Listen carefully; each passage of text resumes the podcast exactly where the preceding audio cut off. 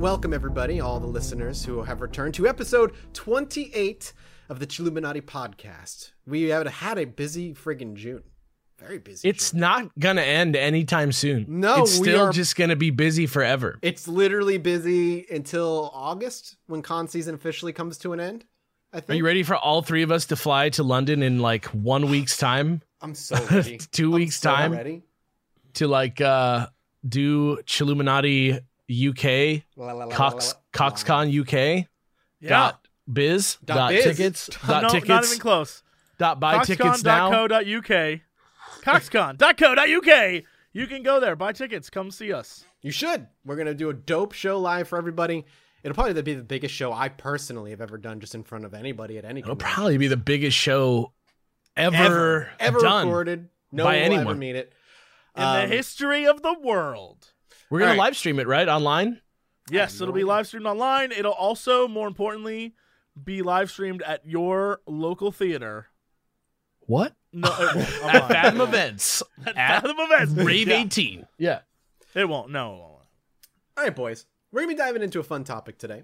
So get your your your. Uh, I don't even. This is not necessarily a tinfoil hat episode, but this is an episode people have been asking for since like week one of us doing this. This is a classic, classic cryptid that exists What? here in the United States. Supposedly. Who could it be? Who could it be? It's none other than the chupacabra. No, the Mothman. It is I'm the excited about the Mothman. Mothman. I'm excited about the Chupaca- Mothman. the chupa the chupa Mothman. It's like High Don Draper's greatest fear is like the Mothman. Like this is like this is like the old school like USA 1960s middle of the country kind of stuff. I love this. This is what happens when you live in the flyover states and nothing interesting happens.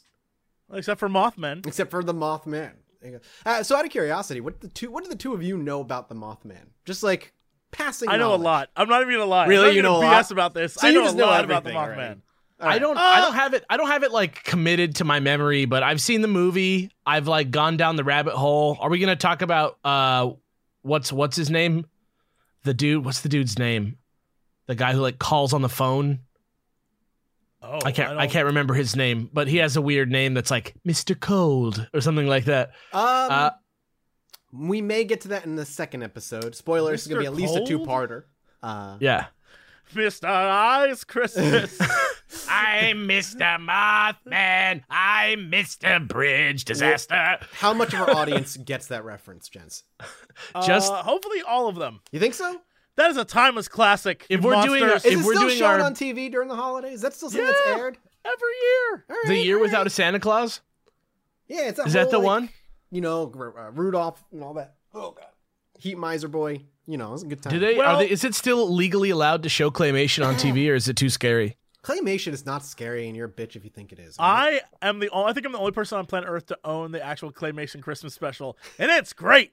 That's my favorite. I will watch that every Christmas. Hell yeah, that's what we used to watch every Christmas as well. Here we go, a wassailing, a wassailing, we go. It's great. I just make wassail and get wasted instead. And that's that's my claymation Christmas.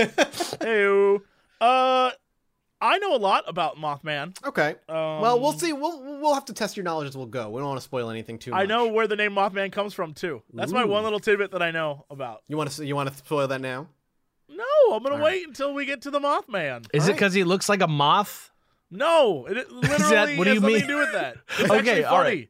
Okay, Um, It's all right. actually funny. all right. All right, we're gonna dive into the Mothman though, but before we do, a big thank you to Deanna. She is uh, the researcher who who spent two months diving into the Mothman. Uh, she loves the Mothman, and it is clear there's a passion here. Have you guys ever seen the Mothman's shiny chrome ass? The sorry, what? Yeah, the statue with the perfect ass. Jesse, go ahead and Google Mothman ass. What? isn't Go there ahead, a, do it. Just do Isn't it. there a isn't there didn't somebody on the forums just go there in the, on the Reddit? Whoa. He has got a, a finely crafted rear end. Didn't somebody is a butt out of Overwatch. That's an Overwatch butt. And listeners, Did- please go do the very same. Go ahead and, and Google Mothman butt.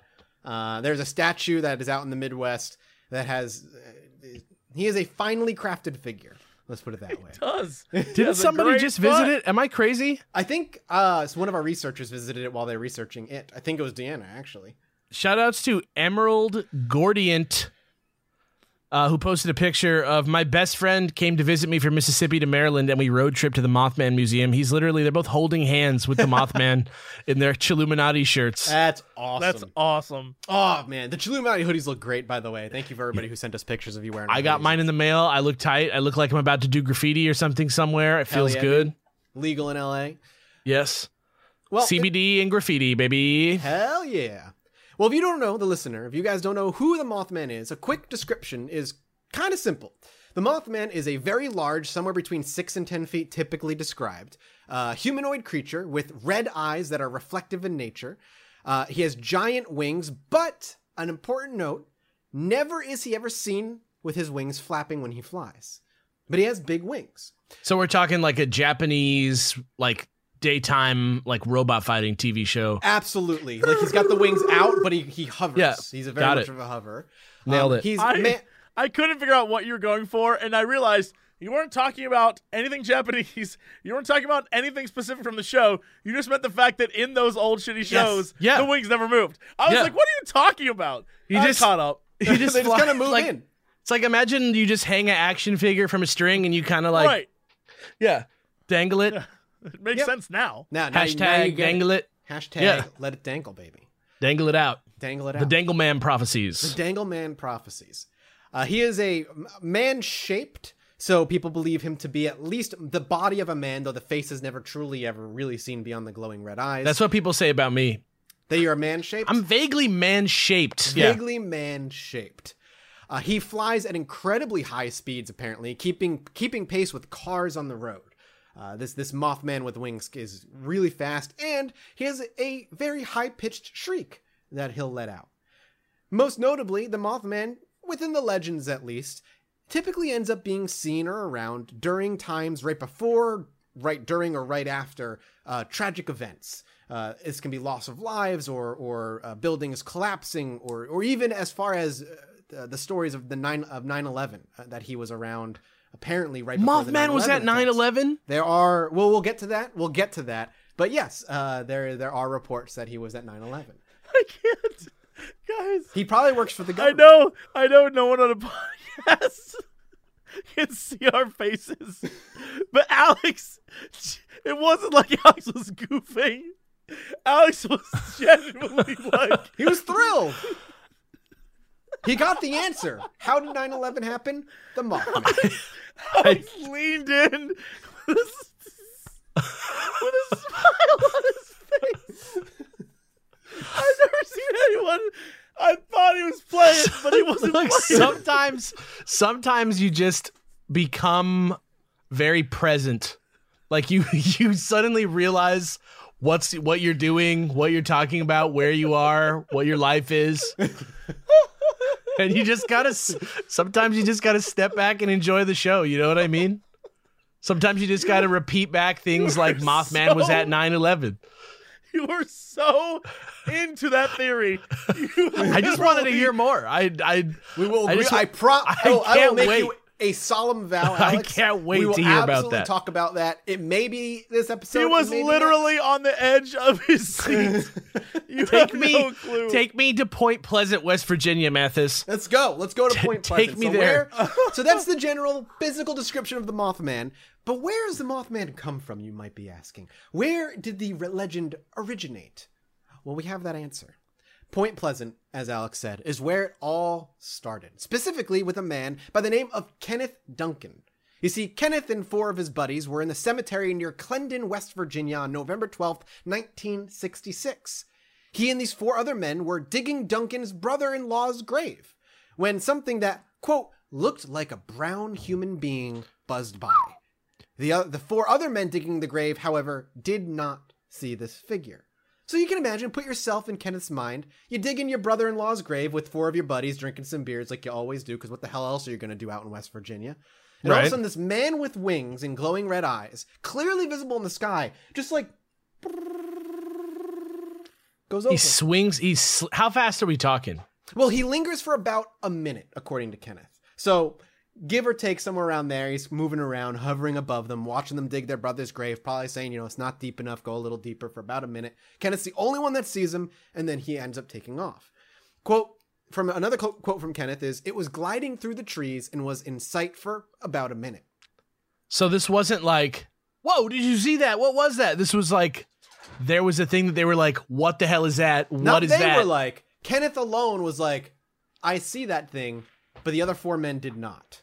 Kenneth was the sole witness of that happening. so we, so what? What do you mean? So what? He didn't say anything. He just kept it to himself. Yeah, he, they, they they didn't say uh, say anything. Whether he pointed it out or not, it's not made clear.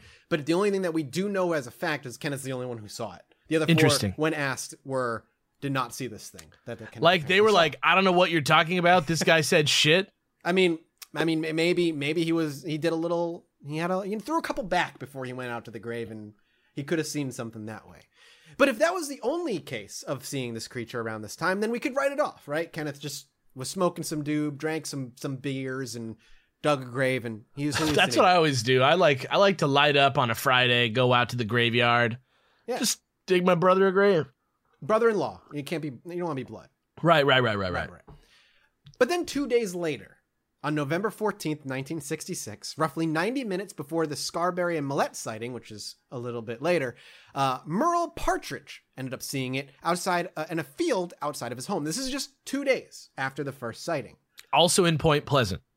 Also uh, in Point Pleasant, Merle Partridge, also known as Newell Partridge in some books and papers, depending on where you read, a contractor said his television began acting like a generator.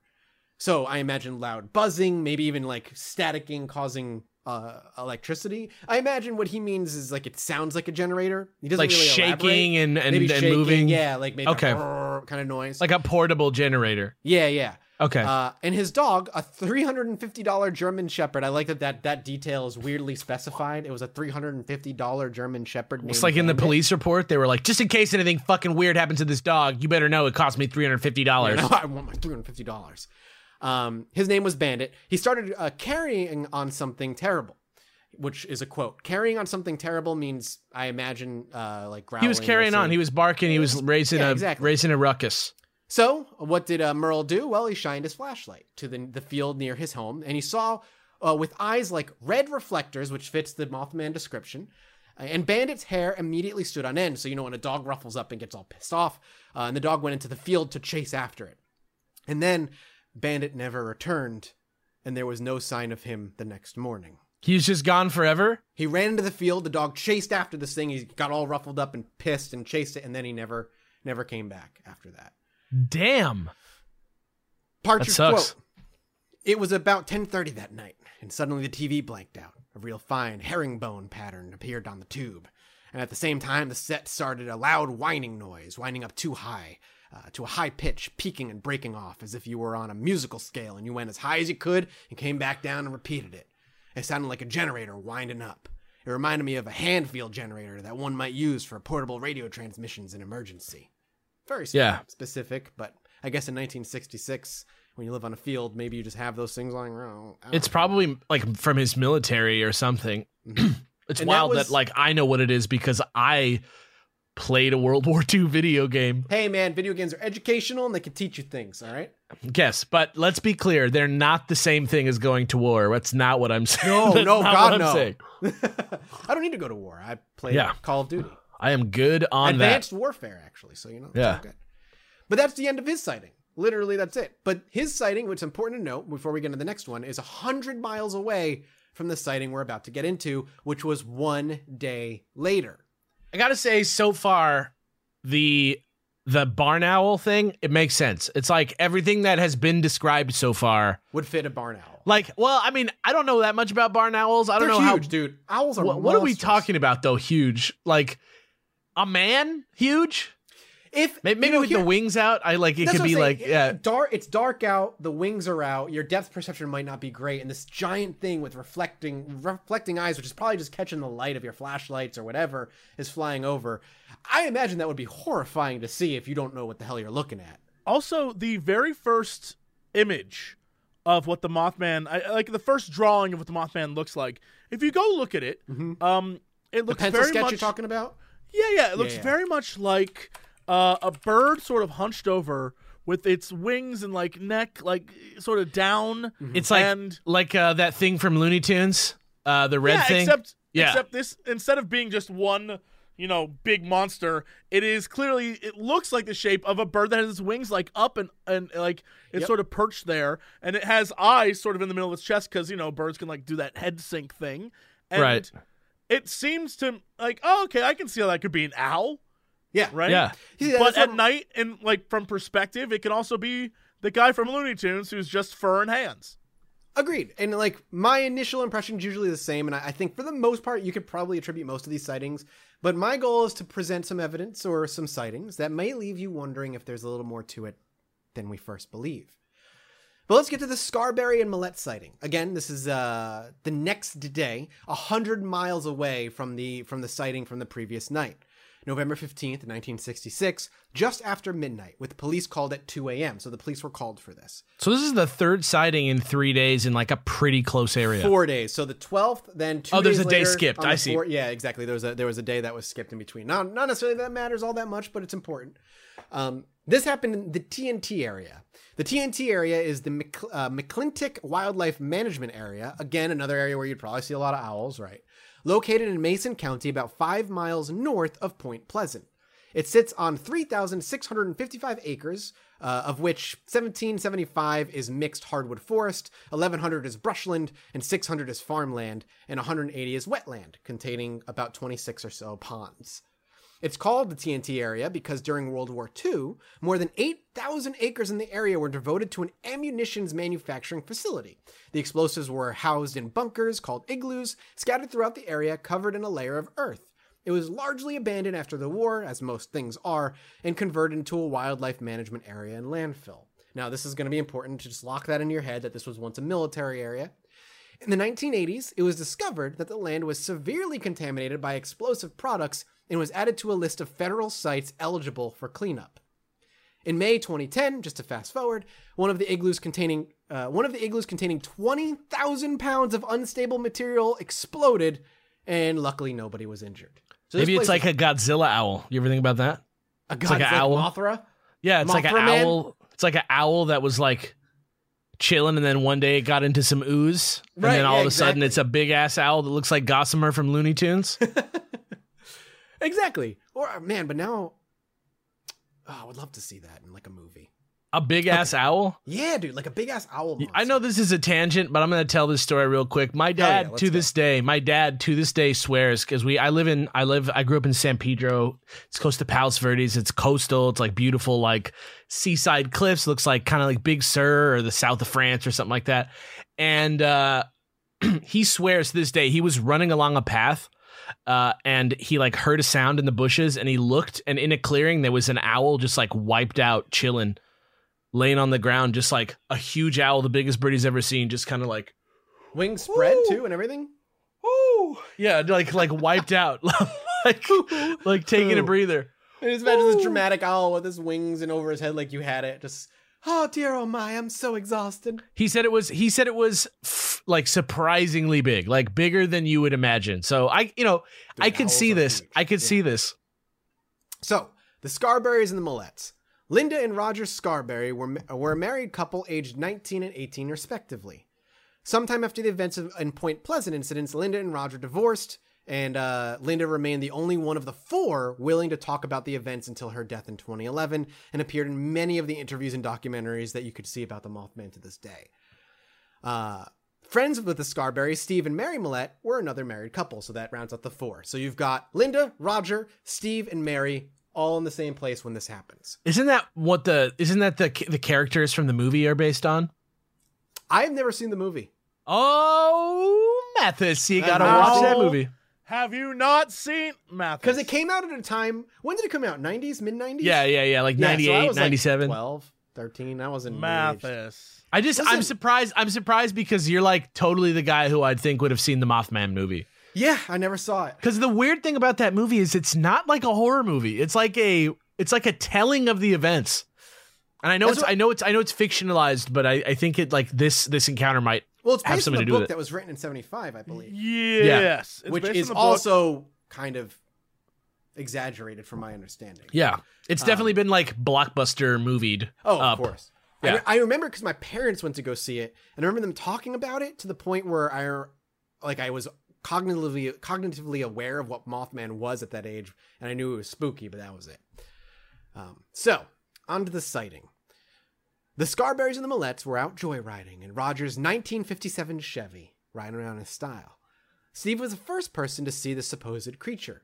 Its eyes reflected in the headlights and pointed it out to the and he pointed it out to the others.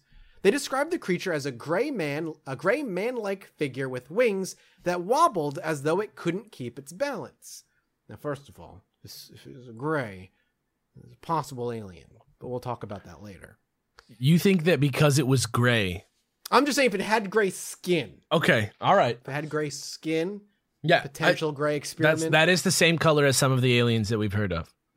specifically Grace. the grays. Yeah. Seeing the creature, the couples drove off on Route 62. They saw the creature next on a billboard where it spread its wings and flew straight up.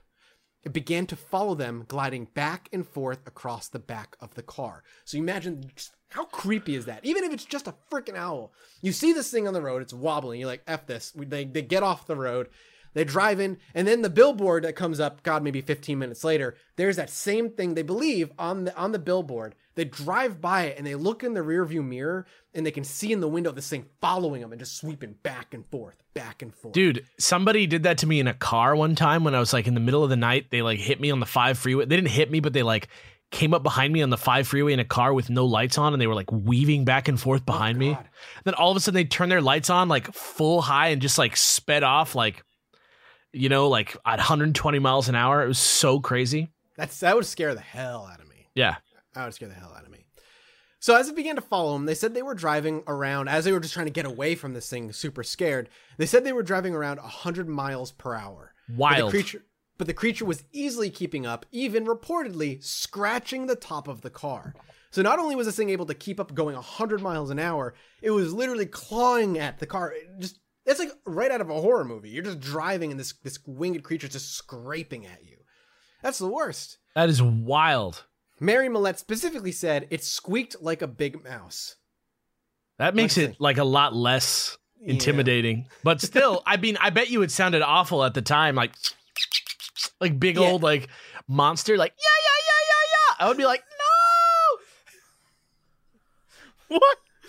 What? Like it doesn't matter. Like the fact that it's not like rah, you know, like the fact that it's like uh like fucked up, like weird squeak is like it's like more upsetting because like you wouldn't expect it to be like yeah, yeah, yeah, yeah, like outside the car, like scratching at what you and stuff. mouse makes a yeah yeah yeah yeah yeah noise? Okay, okay, okay, okay. I know that sounds stupid, but if Is you imagine, LA just like a magical no, place full no, of just, magical just creatures? okay. Just think about what happens when a person gets big, right? They're like, "Yo, what's up, dude?" And so if a mouse gets big, right, it goes from being like to being like, "Yeah, yeah, yeah, yeah." Jesse's losing his mind right now. It's just a matter of it's just it's just facts. It Checks out. It checks out. It's just flawless. It's logic. just facts, man.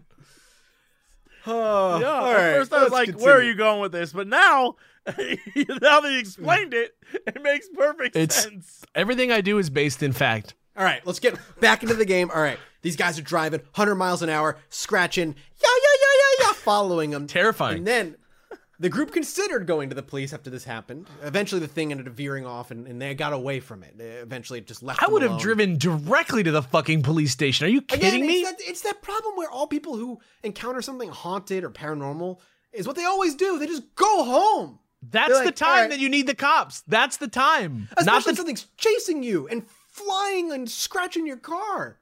that's the time to go. Not for them. Not for them. Anyway, so they considered going to the police, but feared they would be laughed at if there was uh, if there was no proof. As they were heading back into town, they reportedly saw a large dead dog on the side of the road, and the creature once again flew over them and glided into the field on the other side of the road. Now, there's speculation that this particular dog on the side of the road Oh, then was it's the- Bandit. that it's Bandit. Oh the- my the- the gosh. dead dog is Bandit. That's like movie level exposition, though. That can't be. What? That's like when the goat leg lands on the car in uh, Jurassic Park. That's like that level of like cinematic storytelling. No They- it's- way. it's important to note that there was going to be they they they they their the body was gone before an inspection could take place. So when they eventually went back to that area, the bo- the dog's body was gone. But that could just be wildlife running up, taking a free meal, and just taking off with it. Right. Uh, any of that stuff. But I mean, it's interesting to think about if if the night before a dog disappeared, the night after this thing's back, and now there's a dead dog on the side of the road. no doubt. Who knows? Um, once back in town, however, the group told their story to the to Deputy Millard Halstead, who, seeing their terror, decided to investigate. So the couples drove back to the TNT area with the deputy in tow, who shined a spotlight around. Afterwards, the couples went to the Scarsberry's trailer and stayed up all night with the lights on. Clearly, the deputy didn't see anything. There was nothing to be seen. Um, and so they ended up going home. That I can understand. I probably wouldn't be able to sleep that night either. I'd be too terrified. Flip the lights on, be done with it. Though the deputy did not see the creature, he did report strange static disturbances on his radio with no explanation. Which fits with the first story or the uh, the earlier story with this The TV, TV situation. and all that other stuff. So we're starting to Interference. see- Yeah. we're starting to see common threads running through physically and supernaturally with electrical components. During the day, the couples went back out to the TNT area and described footprints the, that they found like, quote, two horseshoes put together but smooth. Steve says he saw something fly up inside a boiler when he kicked a door open, but he was the only one to do to to see anything before they all fled the area. A boiler? Yeah, I'm assuming they were checking out an area, clicked open a boiler to see if there's anything in there, and whatever was in there flew up and out. Are they like? In, am I supposed to imagine that in the TNT area they're like going in and out of like military buildings that are abandoned? I imagine so. Everything's abandoned. They're probably exploring. Maybe it's a place. They're teenagers. They're 18, 19 years old. I bet you this place back in 66, this is where you go drink and make out. right. Right. This is where you go to have a good time And get irradiated. and get irradiated by 20,000 pounds of unstable explosives. Two horseshoes put together but smooth sounds like a like a dance step, like a little thing you flop out on the floor. You know what I'm talking about? Sounds like a cartoon, like goofy shaped footprint, like a peanut. Yeah, yeah, I guess, yeah. That makes sense. But that, you know, that's like a, that doesn't even fit anything. Like that, that footprint that they supposedly saw doesn't even fit anything. It's like not consistent with any other story. Yeah, I mean, well, no, that that's that's consistent with other stories. I'm just thinking wildlife wise, like what would that match? I don't know. That's true. Like a dude with shoes on, like a dude Yeah. with like super round shoes on, maybe. So those are our initial four sightings that really lay out uh, and kind of gave us uh, as uh, Americans and, and just people in this country an, an idea of what. This is the first time the Mothman ever really made himself known, at least in this fashion.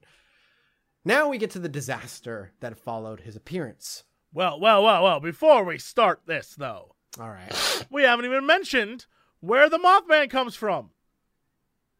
Would you like to, Jesse? I would love to. Back in the 60s, when Point Pleasant and all that stuff was like, you know, being creepy, people were like, hey, there's this thing out there. We don't know what this is. Something's out there. They have a drawing of it. The newspaper originally wanted to refer to him as the Batman, mm-hmm. but during this time, there was Too the high. like the Batman, you know, hype over the TV stuff and all that. And so they didn't want to name him Batman. So the next best thing they come up with was Mothman. Mothman. They were like, he kind of looks like a moth. Yeah, that's Honestly- literally they were like honestly- originally it's gonna be Batman. I think the reason that he's so famous now is because that's like a fucking scary name. Right. It has Mothman? alliteration. Alliteration is the scariest thing on earth. It's just a fucked up name. I'm just saying, like it's it's a it makes you like whatever you hear when you hear the math the Mothman the Math Man, uh, whenever you hear whenever you hear the also Mothman, horrifying. Yeah, I don't want to School meet the math man, the number devil. Uh, no, but you know, like immediately you hear Mothman, you're gonna think of something scary, like no matter what. So it, Right. it, it, it it's a great like PR move for for this creature for this cryptid. Well, we're actually, you know, that the newspaper article and all that stuff. We're actually gonna get into that because these disasters are what end up kicking this whole thing into gear and really creating a, a national awareness of what this particular creature is. And uh, you know, maybe and it's even possible that the collective consciousness of all these people just thinking that the Mothman is real is the reason that we're even starting to see the, the, the Mothman around the world in the first place. Perception, reality, they're intertwined, baby. The Silver Bridge disaster. The Silver Bridge, which uh, which opened on May 30th, 1928, and connected Point Pleasant, West Virginia, to Gallipolis, Ohio, over the Ohio River, was officially named the Point Pleasant Bridge. But people began to call it the Silver Bridge because of its aluminum paint. It was the brainchild of a one Dr. Charles Holzer, physician and surgeon, who felt that getting to patients without the bridge was too difficult. Which, I mean, I imagine swimming through that freaking river to tend to your patients would be obnoxious. There's a million reasons to put a bridge across a river between two cities. but this particular doctor was the one who did it. He got it done, and that's all that matters. I'd be like, yeah, sounds good. I'll vote on this. And in fact, in the book, The Silver Bridge Disaster of 19, uh, 1967 said some patients actually died waiting for help simply because the doctor could not reach them in time. After a particularly dangerous crossing, Dr. Holzer decided the action needed to be taken. So people were actually losing their lives because their doctor just couldn't cross a river to get to them. This bridge was hugely, hugely important. A little bit about the construction the history of this bridge. Uh, in the in the book To Forgive Design Understanding Failure, Dr. Henry Petroski, the, the Alexander S. Vesic Professor of Civil Engineering at Duke University, relates the construction of the bridge, which began in 1926. It was to be built with a familiar combination of steel wire and cables and distinct stiffening troughs. But the American Bridge Company proposed a less expensive alternative of chains of eye bars. Now, this is all going to sound really boring, but I promise these minute details are very important. Um, the eye bars, 50 feet long, one foot wide, and two inches thick, would be, quote, linked together bicycle chain style with steel pins to form the main part of the suspension system. This is a big ass bridge. This is like a Right. fully big ass, like not like a bridge over a, a stream that's or a like bridge over troubled waters. yeah. This has like many many. This is like a long, big, heavy bridge. It is a big boy bridge. Yeah. The suspension chains also doubled in some places at the top as the quote top chord of trusses that stiffened the roadway, a system that had not previously been used in the United States. Altogether, 1,460 uh, uh, of common links served as the top chord of trusses and suspension chains. The bridge was the first in the country to use heat treated steel, which had a strength of unprecedented at the time 120,000 psi. So this is not even this is not a shitty bridge either. This thing has been this is well, well, well made. Dr. Petroski sa- explained because links of such steel could carry more load relative to their their own weight, the bridge itself would be lighter and thus less costly, uh, a less costly structure. Since the bridge towers were not rigidly fixed on their piers, but rocked back and forth in response to slight changes in cable pull, the bridge tended to sway a little bit. The bridge was 2,230 feet long, with a 700 foot main span and two 380 foot wide, uh, two, two 380 foot side spans. Tracy Brown, the bridge engineer for District 1 of West Virginia Department of Transportation, said the system was, quote, so over designed, unquote, that the engineers probably thought that it would never fail. Sounds a little like the Titanic in kind of my mind when they. Are when you anybody's- saying the Mothman was on the Titanic? the Mothman caused the Titanic? Was dude? it even the Titanic though? Oh my Uh, who- You ever think about Ooh. that? You ever think about maybe the The Mothman? SS Mothmanic. maybe the wonder if there's a Mothman didn't even need to show up. Episode about that, Maybe. maybe. Look Do you think? Do you think he shows up at fake disasters? fake disasters? Is he the reason he's a disaster? Yeah. You ever think about that? Hmm. Hmm. Now, most sources reported that the bridge cost a whopping 1.2 million, but a 1928 financial report of the American Bridge Company listed the expenses closer to 900,000. Still pretty expensive though, especially for 1928. If anybody wants to do the quick conversion math and let me know how much that is in modern money, let me know. In 1928, it was almost a million. $900,000. Damn. That's a lot. Despite this, it was an economic boon for Point Pleasant, and during its opening year, 685 people crossed the bridge each day. By 1967, the year of the collapse, vehicle crossings had risen to 9,400. It's like uh, like thirteen and a half million dollars. Yeah, that's insane. That's a lot of money. And in 1941, the bridge was renovated. Its original wooden plank roadway was stripped away and replaced with a steel grid filled in with concrete. Ten That seems like it would be way heavier. right? Ten years later, the bridge was inspected, but according to Dr. Petroski, subsequent inspections were of, quote, varying thoroughness, unquote. Varying thoroughness is like something a company tells you when they don't want to admit they fucked up. yeah, or they're just like, they're supposed to send a team of 12, but they send one dude. And it's just Charlie, who's 65 years old and drunk on the job every single time. Varying Trace- thoroughness.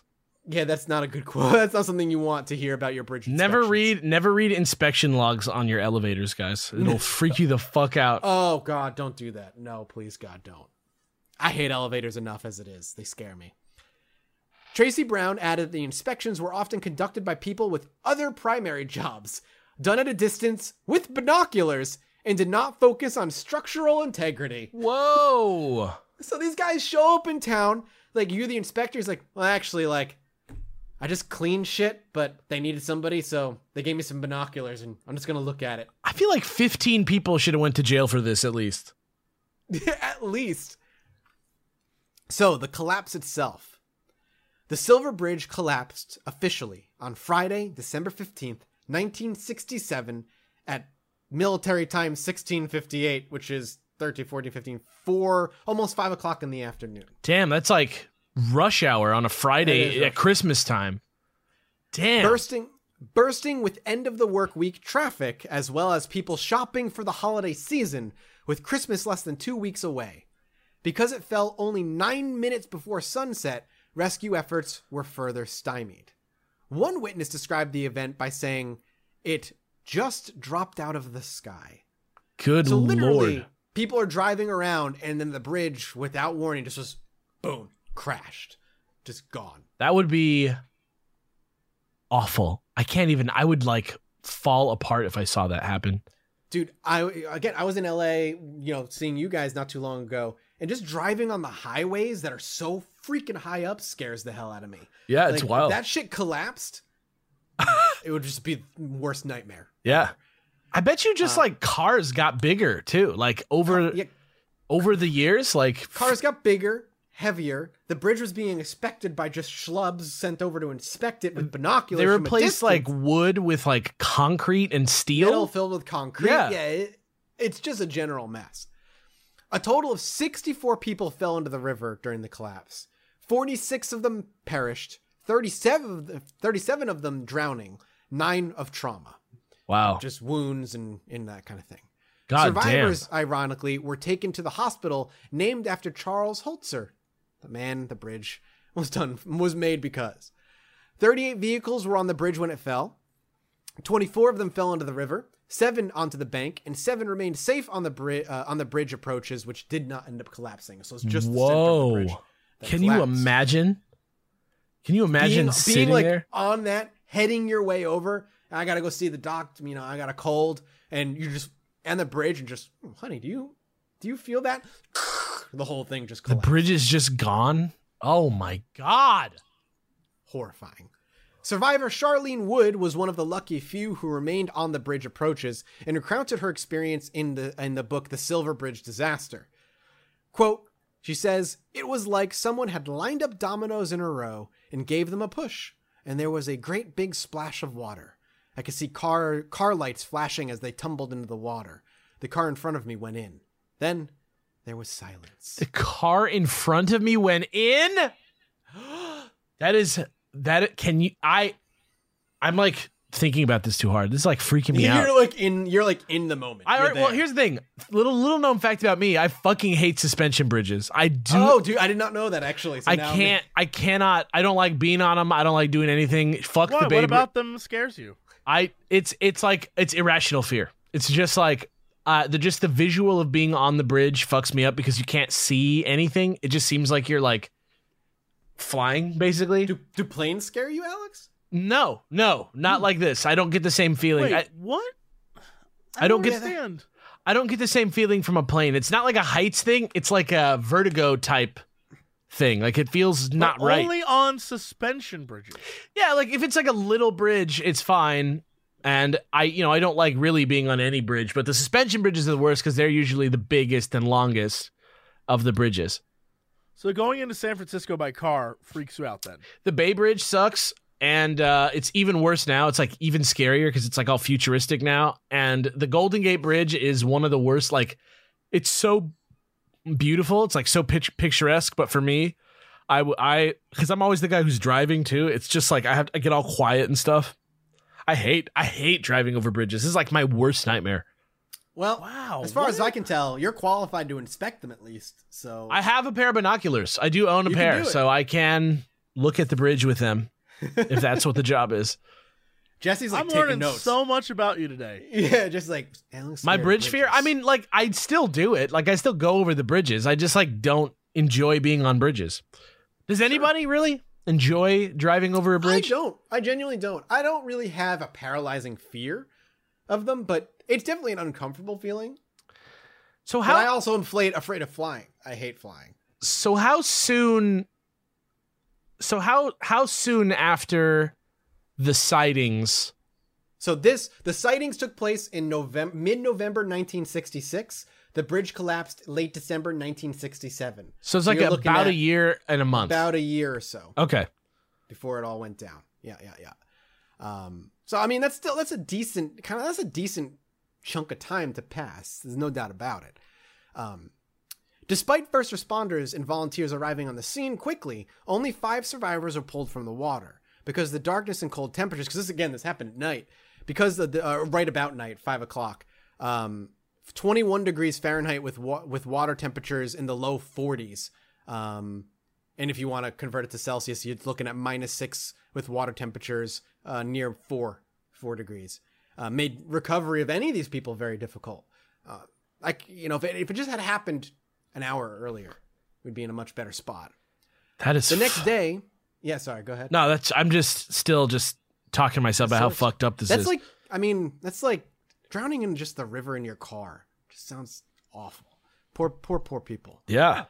The next day, the only things that remained of the Silver Bridge were the piers, the approaches, a bit of twisted metal, substantial, excuse me, substantial debris on the Ohio side of the river, and a dangerous underwater maze of bridge uh, of bridge wreckage that had to be cut before it could be removed from the water. Cars crushed flat by debris were loaded onto derrick boats and coal barges to be pulled from the river. Crews managed to recover most of the bridge parts and laid them out in sequence across a 27 acre section of pasture on the Ohio side of the river. There was an investigation thereafter, which, you know, of course, there needed to be one. And the president at the time was Lyndon Johnson. He authorized an investigation into the collapse of the bridge, as well as promising to plan a new bridge and assess bridge safety across the country. So this this one incident set a whole country wide sweeping kind of uh, bridge safety inspections to just happen across the U.S. True, but where does the Mothman come in? soon. The investigation conducted by the National Transportation Safety Board considered reasons such as sabotage, tower failure, vehicle collision, scour, which uh, is bridge erosion caused by the sediment and fast moving water, and wind failure.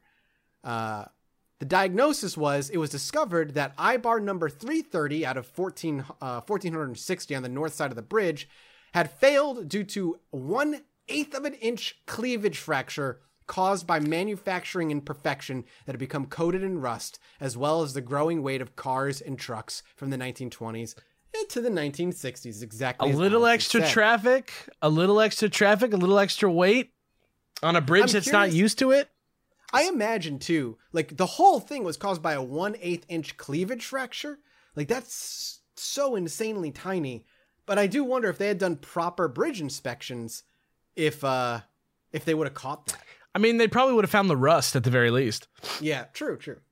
Three years after the collapse, the investigation final report assigned no blame to the bridge designers on the basis that, quote, stress and corrosion uh, fatigue were not known to occur in the classes of bridge material used under conditions of exposure normally encountered in rural areas.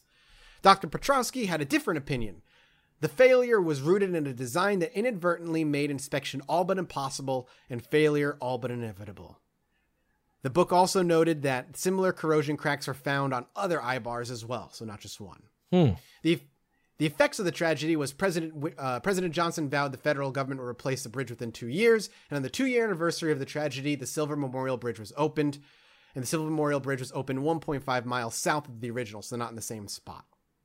The Mothman, however, after the famous Scarberry and Mallette experience, sightings continued for years and stopped immediately after the collapse of the Silver Bridge. So it was like a year. So they went on for like a year. The the the sightings continued on ever since and only stopped short immediately after the bridge. This, along with the 1975 release of John Keel's The Mothman Prophecies, correlated the sightings with the collapse. There are various points of view for this particular scenario. Some think that the Mothman caused the collapse, bolstered by alleged sightings on the day of the collapse. Okay. Some think some think the promise of tragedy attracted the Mothman, as if the creature somehow fed on the event and the loss of life and the bridge falling. Some think he was trying to warn people of the Point Pleasant uh, the Point Pleasant disaster and the bridge collapse. All of these to say that while there are multiple different reasons for why people believe that Mothman was around, the sightings continued, and it was the co- the combination of the collapse of this bridge, the sightings leading up to it, and then eventually the book written about it that caused the the Mothman phenomena to kind of explode across the United States as it was. So it was like a best-selling book. The the the Mothman book, uh, the 1975 book that was written, the Mothman Prophecies, which the movie's based on, was hugely popular. And people just got like hype about it, huh? They loved it. God damn, that's when So- we needed the internet right there. Right, At that right moment. then. Yeah. So so that little package of of, of events, uh, the the bridge collapse, the the four sightings prior to it, and the the sightings inter- intermittent, kind of gives you the idea of where the Mothman comes from in the U.S. But we're gonna rewind time even further now. What? We're gonna go to the 1800s, baby, Get and out of maybe town. even No. more. Because No, are you about to tell me there's Native American Mothman sightings? Damn right, buddy. Damn What? right. Damn right. This is like Twin Alien- Peaks. Down Here the rabbit hole we Humanoid- go. We're alien Oh, humanoid boy. sightings are not something that's uh, unique to the Mothman by any stretch. And avian humanoid sightings around tragedies is also not unique to the Mothman. What the fuck? Okay, all right. Let's Here we All right, go. let's hit some. Let's hit some. Let me bring you back. Crimean War monstrosities, Russia. What? Wait, 1854 Wait, to 1856. What? Crimean War monstrosities. Are Oh, you baby. telling me? Time Buckle out. the F Are you telling me that Mothman's from the old country? He moved to the he moved to the U.S. in let's say like the twenties. Maybe he's a He's force like, of I nature. got to get out of here. Well, there, yeah, there, there. The Mothman is is could be. It's it's interesting because the Mothman could be cl- connected to many different things. We're going to get through some of those. So, the Crimean War was a conflict that lasted in October from 1853 to 1856 between Britain, France, Turkey, and uh, and Sardinia against Russia over Russia's expansion into the Turkish-controlled Danube region, a Turkish holy region. We're not going to go massively into detail about all this. I'm sure Jesse knows all about this The. Danube. Dan, I, I'm Dan. I, I say I say Danube. D A N U B E. Yeah. Oh, Sounds Do you want to give us a the quick Danube. history res- lesson? I don't know. Just sounds dirty All to me. I like it. Oh, it just sounds dirty. Okay.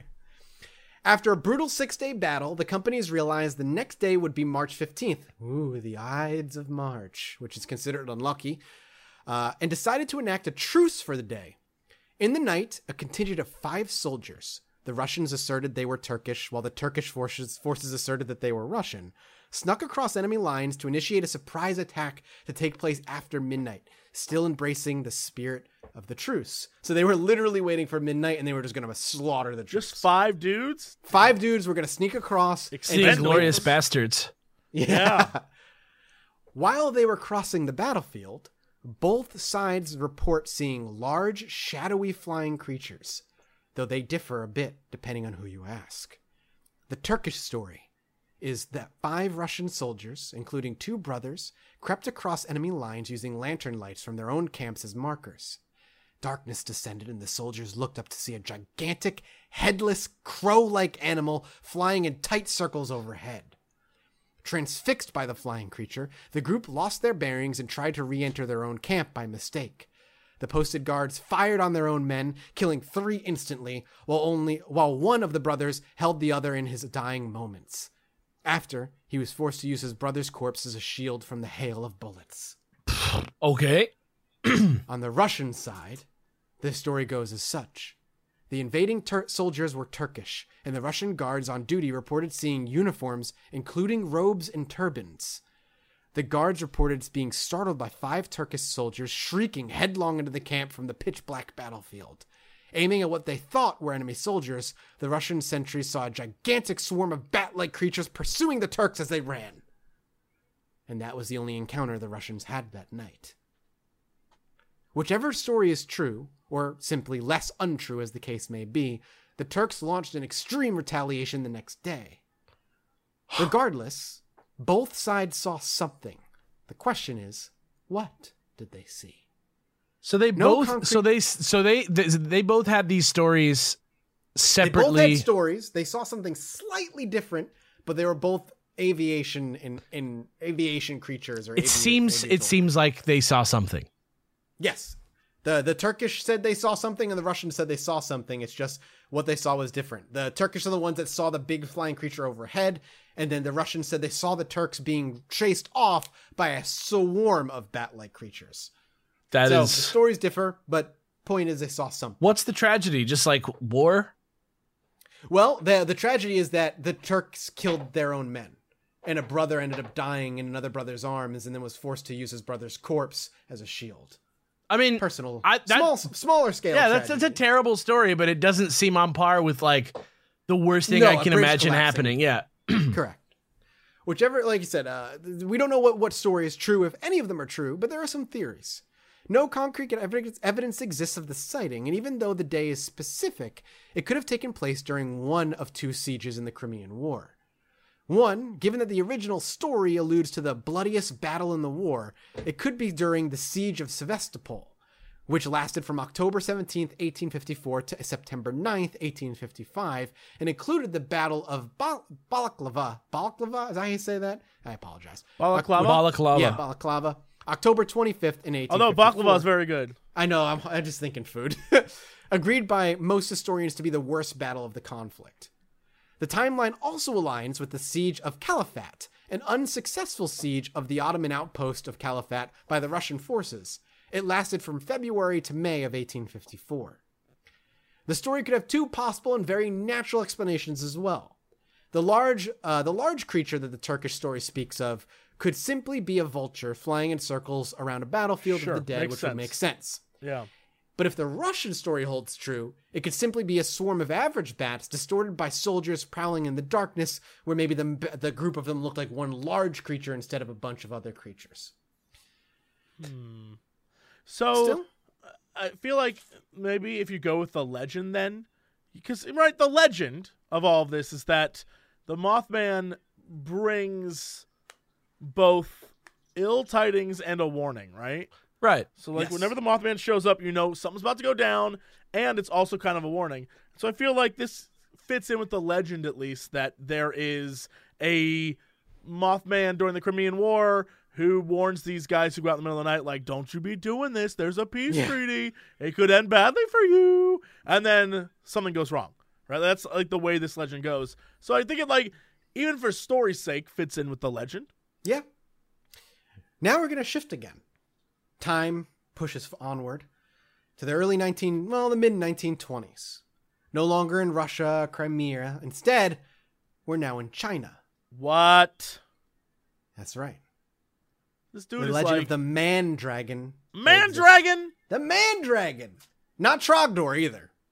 See, they don't have. See, there was no Mandragon comic book character at the time, so they could go with the first cool name they thought of instead Right. of being Man, Moth. Dragon.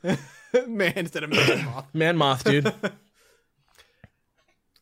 On the afternoon of January 19th, 1926, the Xian. Uh, the, I'm gonna, okay, I'm going to butcher Chinese names. I apologize profusely. Jean. The Xian T Dam. Jean. Jean T Dam? Tidam? Jean T. Dam.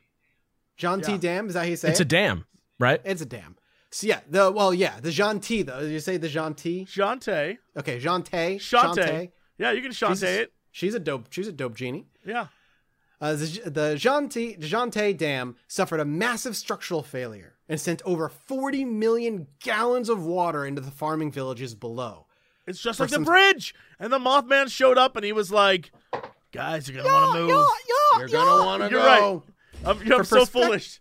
His real voice is, hey, everyone, uh, Mothman here. I really need you all to get out of here and move very quickly. This is going to break. But what we hear is, yeah, yeah, yeah. yeah, amongst amongst Mothmen, he sounds like H. Jon Benjamin, but like to our right. to our untrained ears,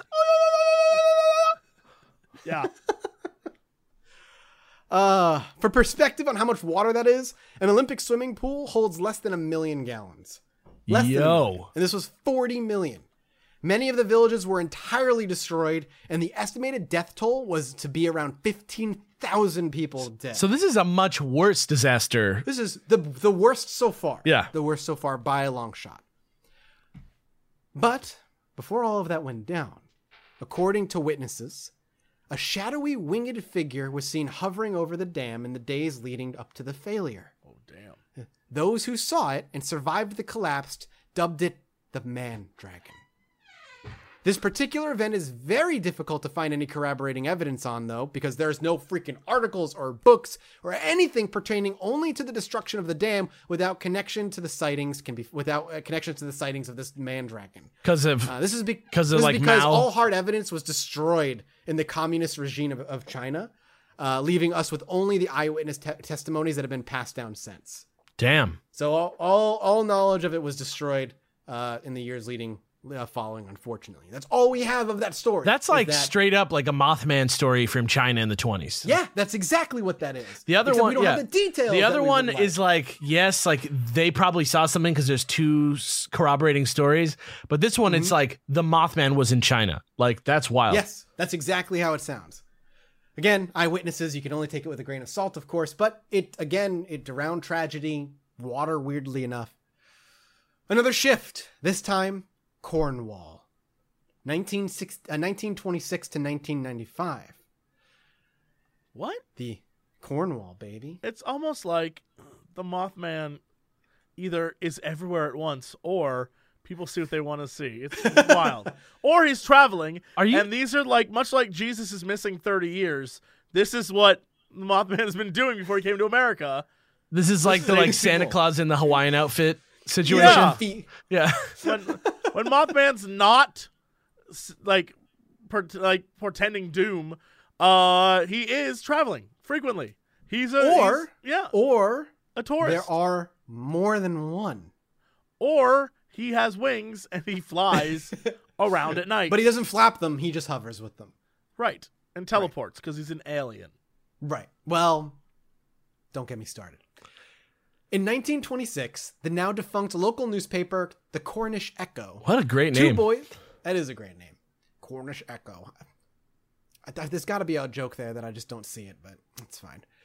Two boys reported that they were chased by a large, ferocious bird. They tried to escape it by hiding behind a steel grate, but the creature continued to try and reach them through the grid of the grating. Again, another scene just out of a horror movie. They, they're being chased by this thing. They lock themselves behind the grate, and this thing is like clawing at them, desperately trying to get it. Big ass bird. Big Ass Bird, 1926, Cornish Echo, in that newspaper. In 1976, two witnesses, and still in, in, uh, in Cornwall, two witnesses watched as a giant owl flew over the tower of a 13th century parish church of St. Ma- uh, Mawnan. Teenagers who were camping nearby the area reported that they heard strange hissing sounds and saw what they described as an owl as big as a man. According to the teenagers, the creatures had tra- the trademark red reflective eyes, as well as strange claws shaped, quote, like blacksmith's pincers. And if you think about it, blacksmith's pincers are two smooth horse-shaped type things Right. that cling If you if you looked at it, it would look like two. So are they are they touching on the? Is it a peanut shape that we're talking about? Or are we talking about like a like curvy H? Um, you're looking Curvy at. Uh, H. I'm trying to look at a. a a Yeah, like- like two- now. like It's like, chromosomes? it's like two. It's like two. Two circular things Like- that are kind of diagonal like this. It could look like an eight. How do I do It could look this? like an eight, or it could look like like uh, it's almost like a V. Yeah. like they come together at a point. Yeah, yeah. like that. oh Yeah, okay. that's how it is. That's how it looks. Um, that's all for that sighting, particularly. But two years later, 1978, a sighting occurred where the witnesses were able to describe it as having a silver gray color, which again fits the description Just like the of what they saw in 1966. Yep. and also like the chrome statue with the perfect ass. in 1989, a sighting gave the the rough height of the creature as around five feet tall, which doesn't fit the six to ten that it's usually reported as, but it's not that far off. The final report occurred in 1995 by an American who described the creature as having sharp claws emanating from the creature's wings. The theories are that the sightings have been put down to repeated sightings of the Eurasian eagle owl. This bird is very large, up to two and a half feet, with a wingspan of up to six feet, and a range that spans 12 million square miles across Europe and Asia. Uh, and B, this is the only reported avian humanoid sighting that did not precede a disaster, making it unlikely to be the Mothman as we know it, though it is often listed uh, amongst the sightings. But that's only if we see the Mothman as a big bird. very specific criteria.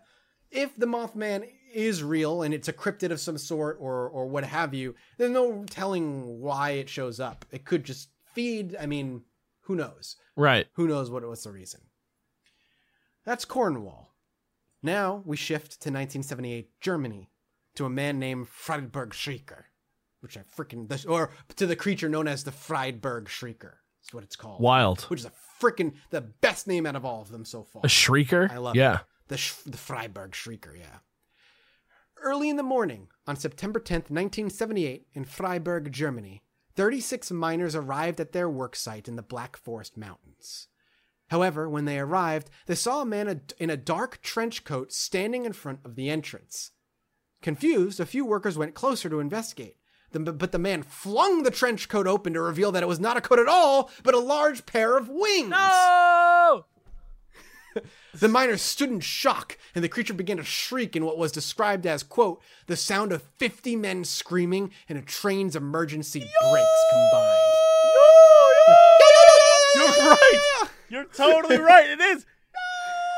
Yeah. I'm telling you. Wow. You figured this shit out. I hate that you figured it out. I hate that you had the scream down right away.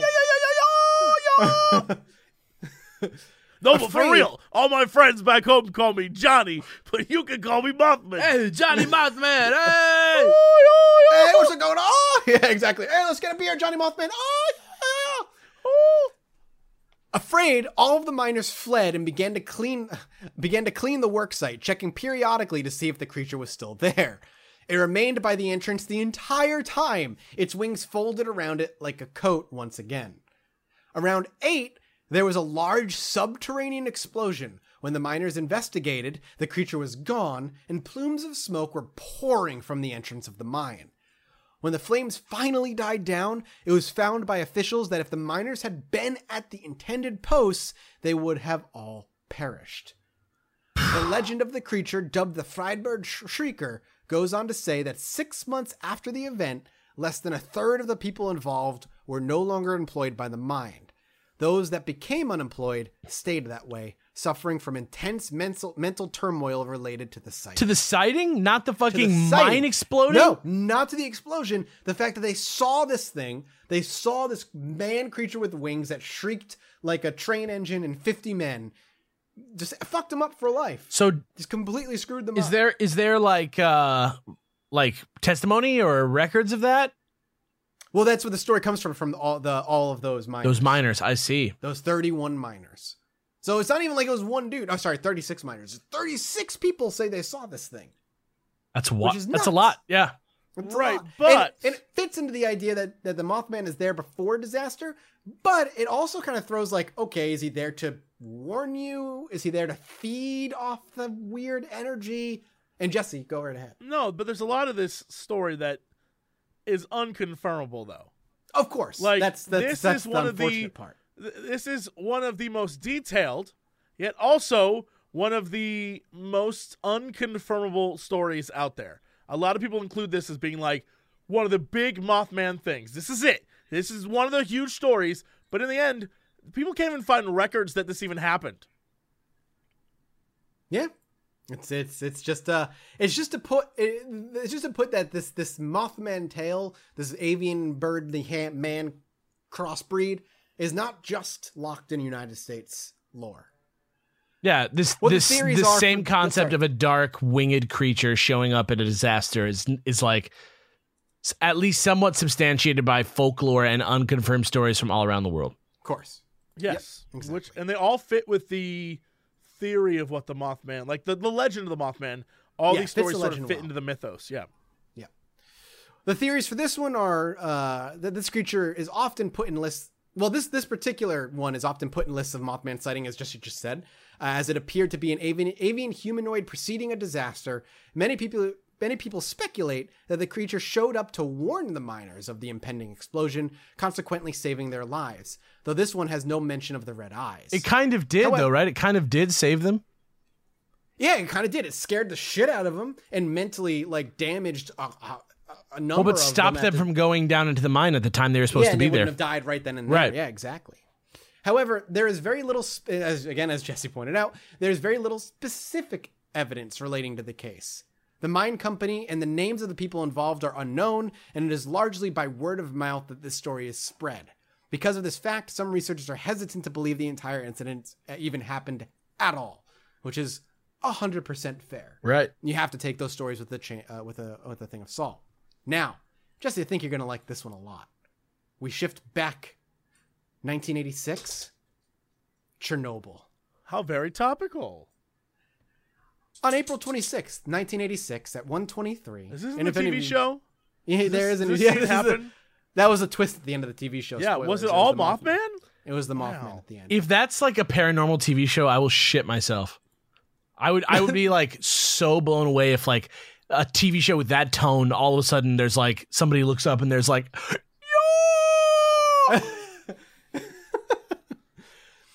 Uh, okay. On April 26, 1986, at 1:23, an explosion took place during a routine systems check on of reactor 4 of the Chernobyl nuclear plant.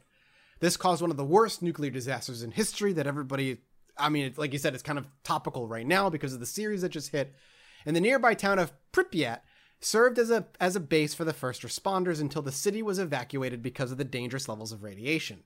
The explosion killed 30 people, with a further 10 dying of radiation poisoning in the following days, and led to the resettlement of 336,000 people from the areas of Ukraine, Belarus, and Russia. The plant burned for nine days before being doused. This is Chernobyl. This is the worst. We all this is this is the bad one. The workers who survived the initial blast, later later to perish of radiation poisoning, described a large black bird-like creature gliding through the irradiated plumes of smoke coming from the, the still functioning reactor. Further descriptions of the creature revealed that in the weeks leading up to the disaster, a large, dark, headless man with gigantic wings and fire red eyes was seen in the area of the plant. People piloting helicopters to drop over 500 pounds of clay, sand, lead, and other extinguishing chemicals to try and douse the blaze claim to have seen a 20 floor bird flying through the smoke. Twenty floors? 20 floors. We're talking like kaiju level. Mm, like that. That is like a Mothra level. I'm telling you, of a- Ultraman is involved in this somehow. He's somewhere. Yeah, somewhere. He's somewhere in there. The truth of the matter is, though this sighting is fascinating and on brand for the Mothman, the earliest recording of this particular story is on the internet in 2005, with a similar story surfacing in 2007. So that immediately throws a little doubt on it because the internet is kind of, I mean, Polybius is a great example of a an internet myth that goes back to like the 80s, even though it wasn't real. Further proof against the story is it came out after the 2002 release of the Mothman Prophecies film. John Keel gave a statement in an interview uh, published in 2010. Quote, the Chernobyl story, the Galveston Hurricane Mothman tie-in, and other examples given in the 2002 movie were pure fiction. Right after the movie was released, various websites posted the Chernobyl Mothman uh, reports as factual, but there is no thread of evidence that any winged weirdies were wi- witnessed before the Chernobyl accident. It is a bit of fiction that has unfortunately moved into pseudo factoid cryptozoology. Interesting.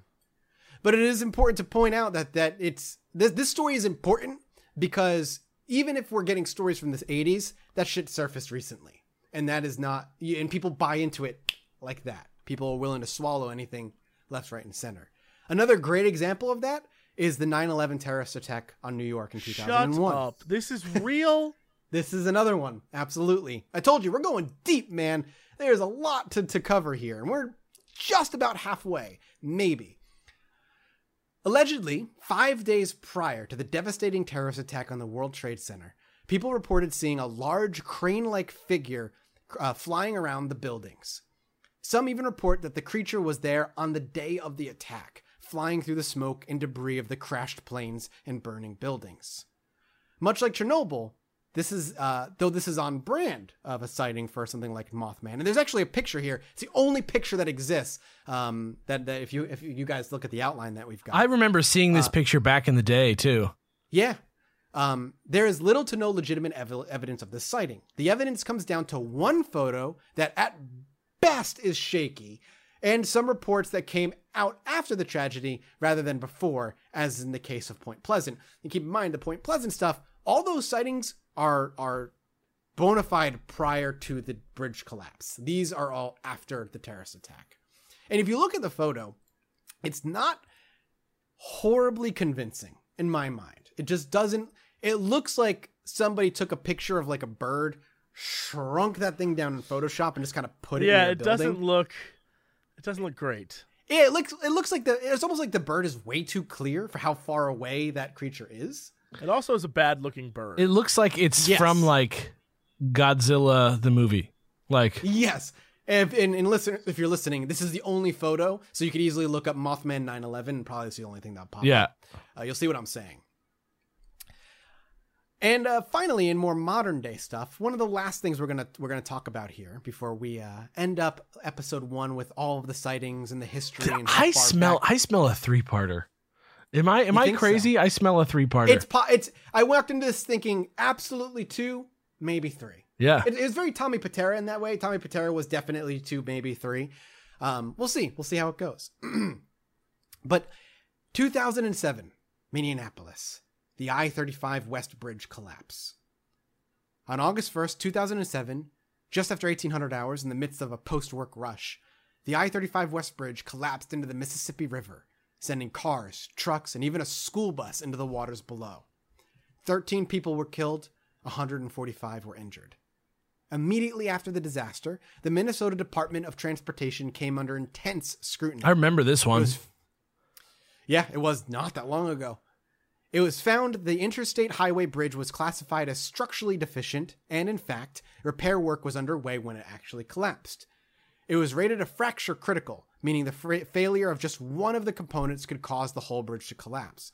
My question is if something's fracture critical, why are you still letting cars drive on that thing? well, because they still do it to this day.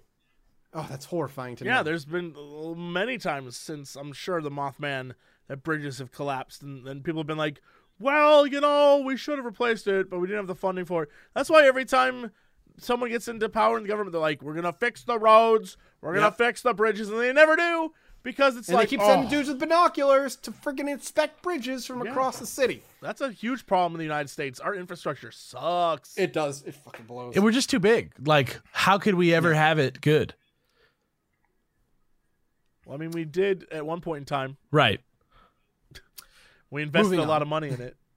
yeah, I mean that's what you gotta do. You just gotta pump pump money into it. The ensuing investigation found that the gusset plates on the bridge were too thin and couldn't hold the amount of weight the bridge was currently holding. Nine days later, on George Noory's AM talk show, Yo. Coast to Coast, Hey. people be- people began to share their reports of seeing a large flying creature flapping its wings, which doesn't fit the typical uh, rundown of the Mothman. Also, gonna say, just you know, gonna give them a little bit of credit. Ninety-nine point nine percent of those stories were bullshit. absolutely, As a person who listens to Coast to Coast, everyone who calls in, everyone is out of their fucking mind. If you are, you're either doing it for fun because you want to get on the radio, or you're a crazy person. There is no one who calls that shows like, "You're right, George. I'm not doing this for money and or fame. I really did see an alien." No, you didn't. One of my- Shut up. One of my favorite calls on that is the guy who who thinks he's being or claims to be being followed and listened in on, and the phone call keeps getting cut every time. I don't know if you've heard that Uh, phone when call. Art Bell used to host, the guy who flew over Area 51, that was a great one.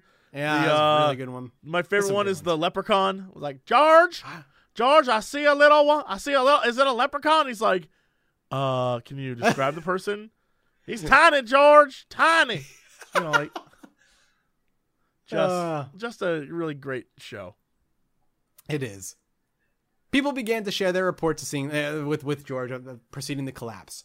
One Illinois caller stated that she had seen the Mothman on June 27, 2007, as she was driving outside of Stewartville, Minnesota, and that it had, quote, a huge wingspan about the width of a Ford. God damn, I'm trying to find like good. you know you're in Minnesota when they're comparing the wingspan to a Ford. I, I keep I keep looking for pictures of the real Mothman, and I just keep finding pictures of people in front of that fucking statue. Yeah, people love Yeah, that. I know. It's great. Can I tell you, It's there's super a great. pop vinyl Mothman figure.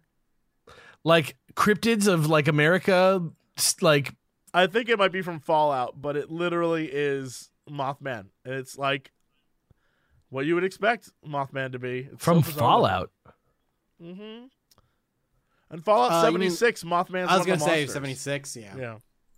that wonderful. I haven't played it actually, so I can't even. I can't even comment. Anyway, we'll do.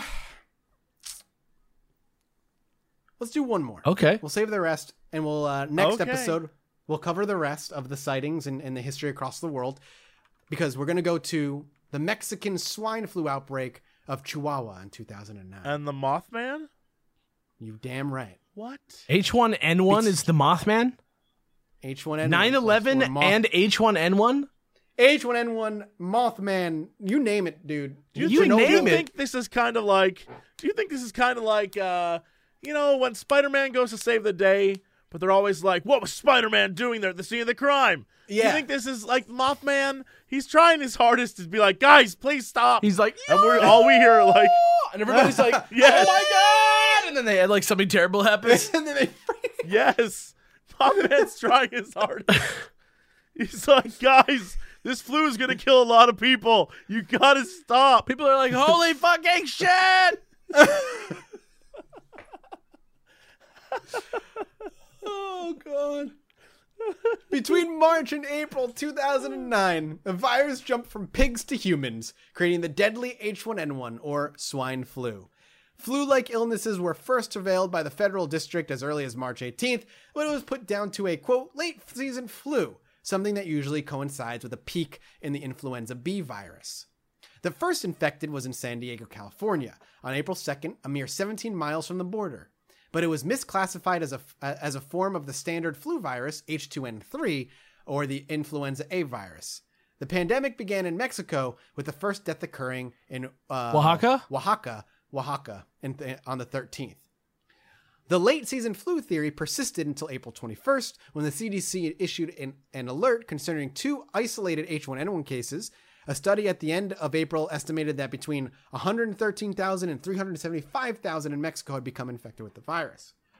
In response, on April 24th, all schools, from preschool to university, as well as libraries, museums, concerts, and any public gathering place, were shut down to prevent the spread. That's fucking scary. Schools remained closed until May 7th, and nightlife facilities uh, were made to suspend business to decrease risk of infection.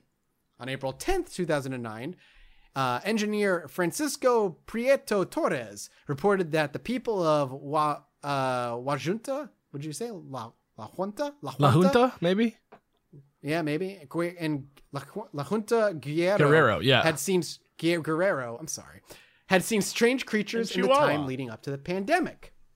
On March 6th, a student, uh, his name was kept confidential, at uh, the Universidad Regional del Norte in Chihuahua, Mexico, was driving home when he saw something. Uh, when he saw something or a figure on the road in front of him. He said it looked like a man hunched over, covered in a blanket. The figure then rose and leapt twice toward the car. The student floored the car, but the creature kept pace with it, occasionally peering into the window as he drove. I think just being in the This car freaks me out in general. Like driving on the bridge in the car, running into something on the road in the car that like you like open the door and get out and it's like yeah, like I would be so scared. What they didn't realize is this person who was keeping up with the car was just a very determined Jehovah's Witness. oh my god, just wearing a blanket like don't accept blood transfusions. Senor, senor. Do you have un momento to speak about Jesus? Woo. Two other two other named witnesses, women by the name of Angela Mendez and Viviana Ledesma. I love Angela Mendez. Something just poetic about that name. Reported that they heard the creature squealing in an apple grove near the Minyaka Cemetery. Uh, beyond that, that's uh, beyond that. That's all they heard. They saw nothing. They they heard nothing. Dude was just like, ah, ah, you're gonna fail your test. Ah. ah, tragedy He's is like, leave me strike. alone. Uh, yeah. And on that, Good lord. on that last sighting, we will pick up next week. wow, there's still so many more. There's so Oh my many God, more, I'm just- And then we're gonna get into the theories, uh, common common areas where he shows up, and um, I'll, I'll save it. I can't. I can't spoil it. I can't There is spoil so much here, you There's guys. so you, you, you there's a lot. There's, a lot There's so much here. Holy insane. shit. But I hope, at the very least, at the end of this in- episode, you have a nice introduction as to who the Mothman is, how he kind of shows up, where he tends to show up, and the kinds of reports that I would consider credible. Where he compared tends to the show ones- up is everywhere. No one's safe. The Mothman's coming for you. You Tragedy. can't. You can't hide under your blankets. He doesn't care. He brought his own blanket. That's the Mothman. He's coming for you. That's the Mothman. Jesus Christ, that's so scary. I, I I do hope that the listeners walk away with what I would consider credible, though, and not credible. Anything that comes, anytime there's a report of the Mothman after the event happens, is when it's it's sketchy. If the reports come prior to the event, that's those are the ones that I'm I'm willing to at least kind of lend an ear to because it's way too easy for something to happen that's horrible and tragic, and then like like Jesse said or, or and Alex said, you just call somebody looking for fame, blah blah blah. It's a whole it's a whole. You see that in a lot of a lot of uh, tragic things. Alien alien uh, abductions similar. Right. Once an alien abduction thing happened, thousands of It's people like- were Here's my It's like alien abduction fashionable. Yeah. yeah, fashionable 15 minutes of fame type deal. Uh, next week, like I said, we'll dive into some more detailed stuff about the theories to what the Mothman is, as well as, uh, mm, again, I, I almost spoiled it. We'll talk about it next week. Wild. Next week. Okay. Thanks for listening, everybody. Yeah, Jesse, thanks. Alex, do you feel more informed?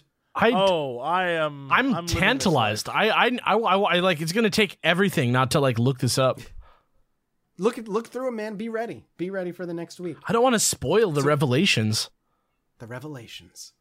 Well, we will be back uh, ideally uh, next week with Mothman Part Two, uh, and we'll move on to uh, more modern day stuff and talk about uh, what the beliefs are nowadays.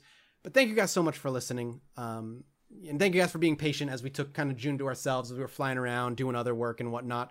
Uh, we are excited to be back, as Jesse said, in two weeks. If you are going to be at CoxCon or if you're near CoxCon in Telford, UK.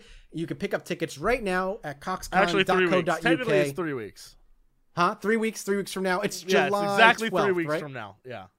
July 12th. Yeah, check it out. Go grab tickets. We're going to be doing Chilluminati Live over there, as well as a ton of other panels. Uh, it'll be super, super fun. We hope to see you guys in your face, beautiful faces there. If you want to tweet at any of us, you can so do so directly at Jesse, at Jesse Cox, and Alex at Faciane A, and myself at Mathas Games. The show is at Chilluminati Pod. Uh, the stories on Chilluminati Pod subreddit is fantastic, and wherever you're listening to us, please, please, please drop us a review. It helps us immensely, more than you know. And if you want sweet swag, we're still selling hats, t-shirts, and stickers over at the Yeti. Link in the description below to go buy yourself some sweet Chilluminati. It looks so good, you guys. Don't don't don't sleep on it. You want it. dude. I'm gonna I'm gonna have the t-shirt, the hoodie, and the hat on during the podcast. I mean during the during the live Damn. show. You are Decked You're out. ready. perfect. Yeah. People, dude, people on Twitter call me insane all the time now because of my alien love. Right, right, right, right. Because the alien love. I love aliens. There's just Yep. there's something fun about it, right? Yeah, why not? Why not? Thanks for listening, everybody. We will see you next week with Mothman Part 2. Bye guys. Bye.